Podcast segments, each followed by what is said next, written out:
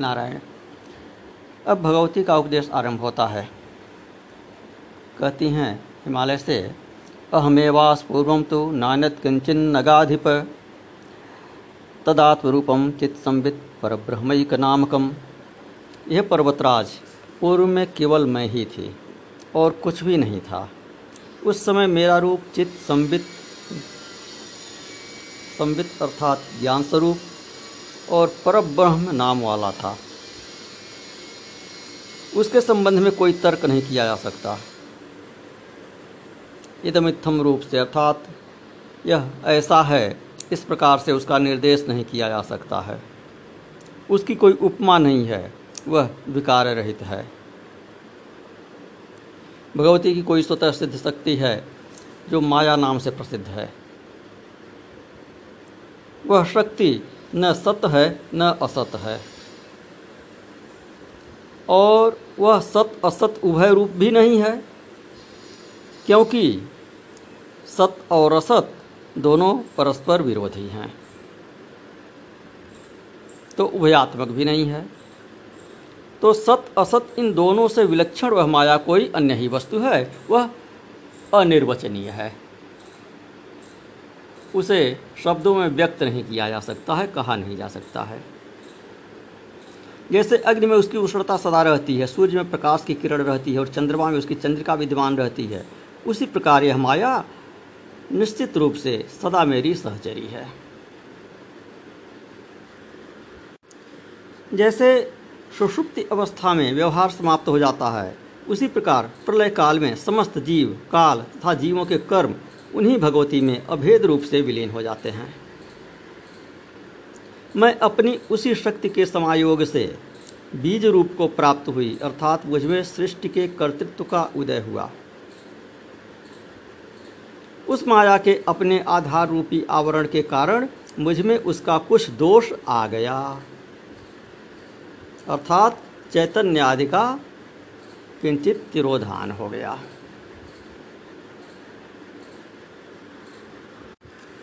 कुछ लोग उस शक्ति को तप, कुछ लोग तम, कुछ लोग उसे जड़ कहते हैं।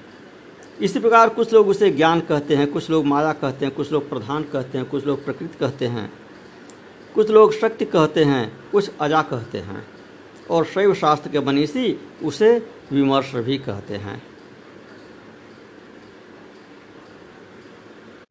वेदांती लोग उसे अविद्या कहते हैं। तो इस प्रकार वेद इत्यादि में उस शक्ति के नानाविध नाम प्रतिपादित हैं। केवल दिखाई देने के कारण वह जड़ है। और ज्ञान प्राप्त हो जाने पर वह नष्ट हो जाती है, इस कारण असत्य है। चैतन्य दिखाई नहीं पड़ता। और जो दिखाई पड़ता है, वह जड़ है। स्थूल उदाहरण इसका लें। विद्युत धारा का। दिखाई तार पड़ता है, तार जड़ है। उसमें जो करंट दौड़ता है, वह दिखाई नहीं पड़ता, वह चेतन है। चैतन्य स्वयं प्रकाश स्वरूप है, वह दूसरे से प्रकाशित नहीं होता। वह अपने द्वारा भी प्रकाशित नहीं है। वह स्वयं ही प्रकाश है। किसी के द्वारा प्रकाशित नहीं है। कर्मत्व और कर्तृत्व, ये दोनों विरुद्ध धर्म, एक अधिकरण में नहीं रह सकते। अतः यह नहीं कहा जा सकता कि वह चैतन्य अपने द्वारा प्रकाशित होता है। वह दूसरों का प्रकाशक है, जैसे दीपक और सूर्य। दूसरे के प्रकाशक हैं। उसका प्रकाशक कोई नहीं है। उस रूप को संपूर्ण कर्मों का साक्षी, इच्छा, ज्ञान तथा क्रिया शक्ति का अधिष्ठान, ह्रींकार मंत्र का वाच्य, अर्थात अर्थ और आदि तत्व कहा गया है। पिछले एपिसोड में संक्षिप्त में बताए थे, ह्रींकार और ओंकार में अंतर और साम्य। तो ओंकार का भी वाच्य वही है और हिरण्यकार का भी वाच्य वही है। दोनों का अर्थ वही है। उसी से शब्द तन्मात्रा वाला आकाश, स्पर्श तन्मात्रा वाला वायु और पुनः रूप तन्मात्रा वाला तेज उत्पन्न हुआ। तदुपरांत रसात्मक जल तथा पुनः गंधात्मक पृथ्वी इस क्रम से उत्पत्ति हुई। पहले आकाश आकाशाद वायु वायोरग्नि अग्निराप, अध्यो, पृथ्वी। उपनिषद वाक्य प्रसिद्ध है। तस्माद आकाश उत्पन्न शब्द तन्मात्र रूपक भवे स्पर्शात्मक वायुस्तेजो रूपात्मक पुनः। जलं रसात्मक पश्चात ततो गंधात्मिका धरा शब्दैक गुण आकाशो वायुस्पर्श वान्वित। तो आकाश से वायु उत्पन्न हुआ, वायु से अग्नि उत्पन्न हुआ, अग्नि से जल उत्पन्न हुआ, जल से पृथ्वी उत्पन्न हुई। इन पाँचों में क्रमशः बाद वाले में एक एक गुण अधिक हैं। आकाश में केवल एक गुण है, शब्द। क्योंकि आकाश से वायु उत्पन्न हुआ है, इसलिए आकाश का गुण वायु में है और वायु का अपना गुण भी है। तो इस प्रकार वायु में दो गुण हो जाते हैं, शब्द और स्पर्श। वायु से तेज उत्पन्न हुआ है, अर्थात अग्नि। तो तेज में तीन गुण हो जाते हैं। एक गुण आकाश वाला शब्द, दूसरा गुण वायु वाला स्पर्श और तीसरा गुण अग्नि का अपना रूप। तो शब्द स्पर्श रूप यह तीन गुण अग्नि में हो जाते हैं। इसी प्रकार शब्द स्पर्श रूप और रस ये चार गुण जल में आ जाते हैं। अर्थात पहले के तीनों के एक एक गुण, एक आकाश का शब्द दूसरा वायु का स्पर्श, तीसरा अग्नि का रूप, और चौथा जल का अपना गुण रस। ये चार गुण जल में होते हैं। और पृथ्वी, इन चारों के गुण से संपन्न और अपना गुण पृथ्वी का है गंध। तो इस प्रकार पृथ्वी में कुल पाँच गुण होते हैं।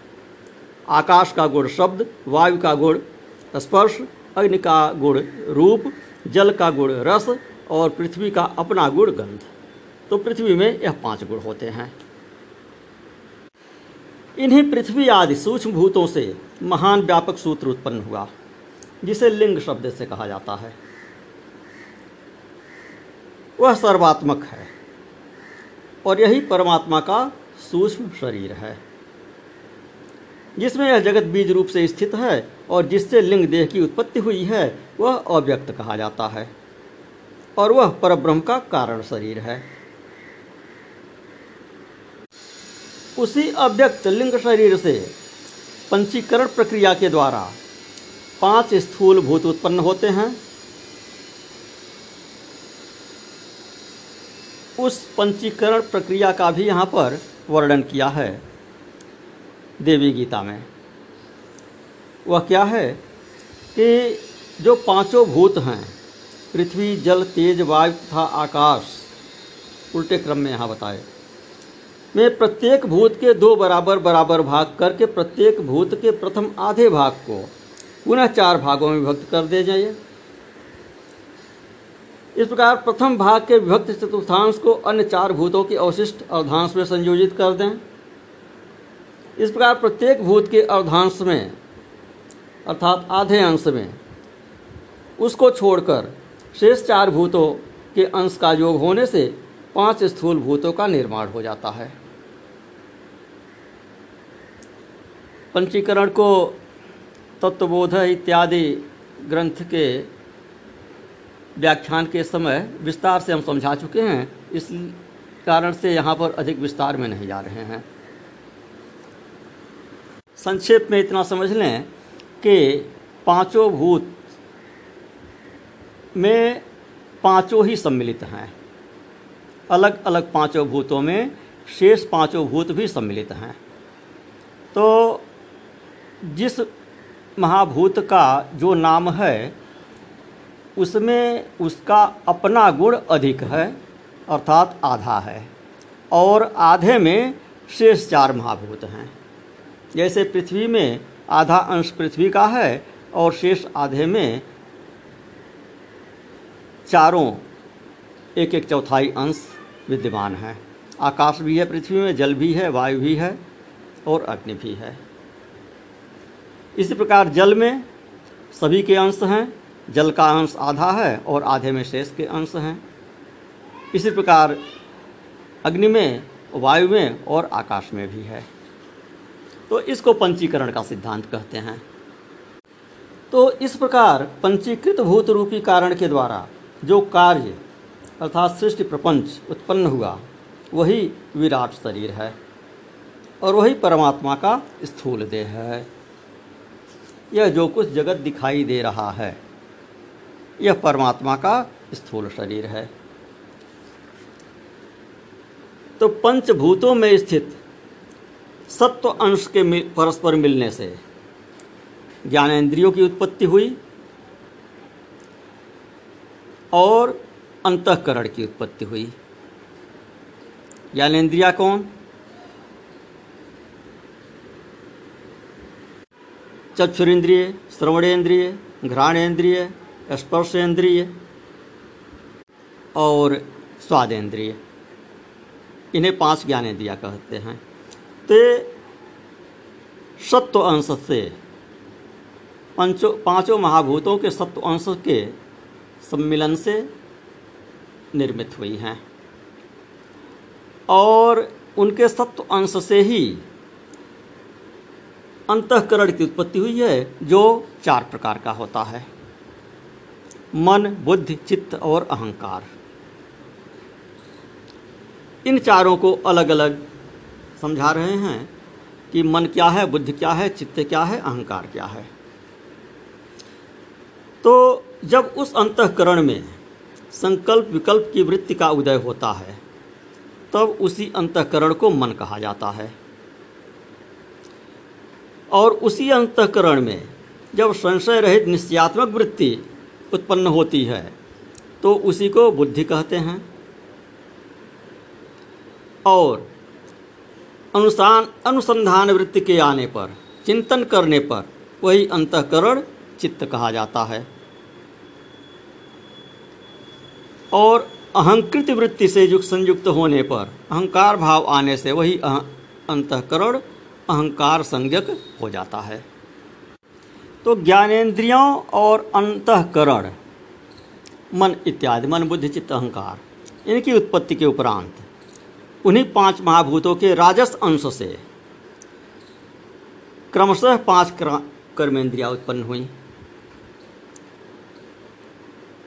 और प्रत्येक राजस अंशों के मिलने से पाँच प्रकार के प्राण उत्पन्न हुए। प्राण हृदय में। पाँच प्रकार के प्राण कौन हैं? प्राण, अपान, समान व्यान उदान। तो प्राण हृदय में होता है, अपान गुदा में होता है, समान नाभ में होता है, उदान कंठ में होता है और व्यान संपूर्ण शरीर में व्याप्त हुआ। इस प्रकार पाँच ज्ञानेन्द्रिया, पाँच कर्मेंद्रिया और प्राण आदि, पाँच वायु तथा बुद्धि सहित मन, इन्हीं सत्रह अवयवों वाला मेरा सूक्ष्म शरीर है। भगवती का सूक्ष्म शरीर यहाँ समष्ट शरीर की बात कर रही हैं। और इन्हीं सत्रह अवयवों से हमारा आपका व्यष्ट शरीर, व्यष्ट सूक्ष्म शरीर भी बना हुआ है, जिसे लिंग देह कहा जाता है। तो एक समष्टि लिंग देह हुआ और एक व्यष्ट लिंग देह हुआ।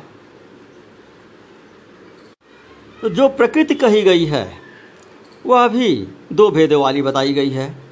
शुद्ध सत्व प्रधान प्रकृति, जिसे माया कहते हैं, और मलिन सत्व प्रधान प्रकृति, इसे अविद्या कहते हैं। माया और अविद्या में यहाँ अंतर समझा दे रहे हैं। जो शुद्ध सत्व प्रधान है, वह माया है, और जो मलिन सत्व प्रधान है, वह अविद्या है। तो जो प्रकृति अपने आश्रित रहने वाले की रक्षा करती है, अर्थात आवरण या व्यामोह नहीं करती, उसे माया कहा जाता है। उस शुद्ध सत्व प्रधान माया में बिंब रूप परमात्मा जो प्रतिबिंबित होता है, वही ईश्वर कहा गया है। वह ईश्वर अपने आश्रय अर्थात व्यापक ब्रह्म को जानने वाला परात्पर सर्वज्ञ सब कुछ करने वाला तथा समस्त प्राणियों के ऊपर कृपा करने वाला है। अभी कल के प्रसंग में आप लोगों में से एक भक्त ने प्रश्न किया था कि ईश्वर किसे कहते हैं, सदाशिव किसे कहते हैं, शंकर किसे कहते हैं? वहाँ पंच प्रेत की बात आई थी, भगवती के सिंहासन के चार पाए हैं, ब्रह्मा, विष्णु, महेश और ईश्वर, तथा शिव उनकी शैया के रूप में है, आसन के रूप में है, सदाशिव। तो शिव और सदाशिव यहाँ पर अंतर है। शिव जो सामान्यतः शंकर जी के लिए उप, प्रयुक्त होता है, वस्तुतः शिव तत्व अलग है और शंकर जी ये सगुण रूप हैं। तो ये शंकर जी, ब्रह्मा, विष्णु, महेश, इनमें से, इन तीन में से एक हैं। और जो ईश्वर है, वह इनसे परे इनसे ऊपर उसका स्थान है और सदाशिव का स्थान उससे भी ऊपर है और उससे ऊपर भगवती का स्थान है। तो यहाँ पर बता रहे हैं कि उस शुद्ध सत्व प्रधान माया में बिंब रूप परमात्मा का जो प्रतिबिंब होता है, वही ईश्वर कहा गया है। वह ईश्वर अपने आश्रय अर्थात व्यापक ब्रह्म को जानने वाला, परात्पर सर्वज्ञ, सब कुछ करने वाला तथा समस्त प्राणियों के ऊपर कृपा करने वाला है। अविद्या में जो परमात्मा का प्रतिबिंब है, वह जीव कहा जाता है। जीव और ईश्वर में यहाँ पर यह भेद बता रहे हैं कि माया में जो परमात्मा का प्रतिबिंब है, वह ईश्वर है, अर्थात माया का संबंध ईश्वर से है। और अविद्या का संबंध जीव से है। तो अविद्या में जो तो परमात्मा का प्रतिबिंब है, वही जीव कहा जाता है और वही जीव अविद्या के द्वारा आनंदांश का आवरण कर देने के कारण सभी दुखों का आश्रय हो जाता है। अविद्या से ग्रसित होने के कारण दुख भोगता है, अन्यथा वह आनंदमय है। तो आनंद के अंश का आवरण हो जाने के कारण दुख भोगता है। और माया के कारण ईश्वर तथा अविद्या के कारण जीव। इन दोनों के तीन देह तथा इन तीनों देहों के अभिमान के कारण तीन नाम कहे जाते हैं। वह क्या है? कारण देहाभिमानी। जीव के संदर्भ में उसे प्राज्ञ कहते हैं। सूक्ष्म देहाभिमानी, जिसको जीव के संदर्भ में तेजस कहते हैं। तथा स्थूल देहाभिमानी, जिसको जीव के संदर्भ में विश्व कहते हैं। इस तीन प्रकार वाला कहा गया है। इसी प्रकार ईश्वर भी, सूत्र, विराट, ईश, सूत्र और विराट, इन तीन नामों से कहा गया है। कारण, देहाभिमानी ईश्वर ईश है। सूक्ष्म देहाभिमानी ईश्वर, सूत्र है। तथा प्राज्ञ देहाभिमानी ईश्वर विराट है। जीव को व्यष्टि रूप तथा ईश्वर को समष्टि रूप कहा गया है। वही ईश्वर, वही सर्वेश्वर है, वह मेरी माया शक्ति से प्रेरित होकर, भगवती कह रही हैं कि मेरी माया शक्ति से प्रेरित होकर, जीवों पर कृपा करने की कामना से विविध भोगों से युक्त विश्वों की सृष्टि करते हैं। मेरी शक्ति के अधीन होकर ईश्वर रज्जु में सर्प की भांति मुझ ब्रह्म रूपिणी में नित्य कल्पित है। अर्थात बता रही हैं रहस्य की बात कि ईश्वर भी मिथ्या है। जगत की भांति ईश्वर भी मिथ्या है। वह कल्पित है। वह प्रथम कल्पना है आदिशक्ति की। और यह सारी सृष्टि कल्पना है, उस ईश्वर की कल्पना है। ये सारा का सारा संसार कल्पना मात्र है।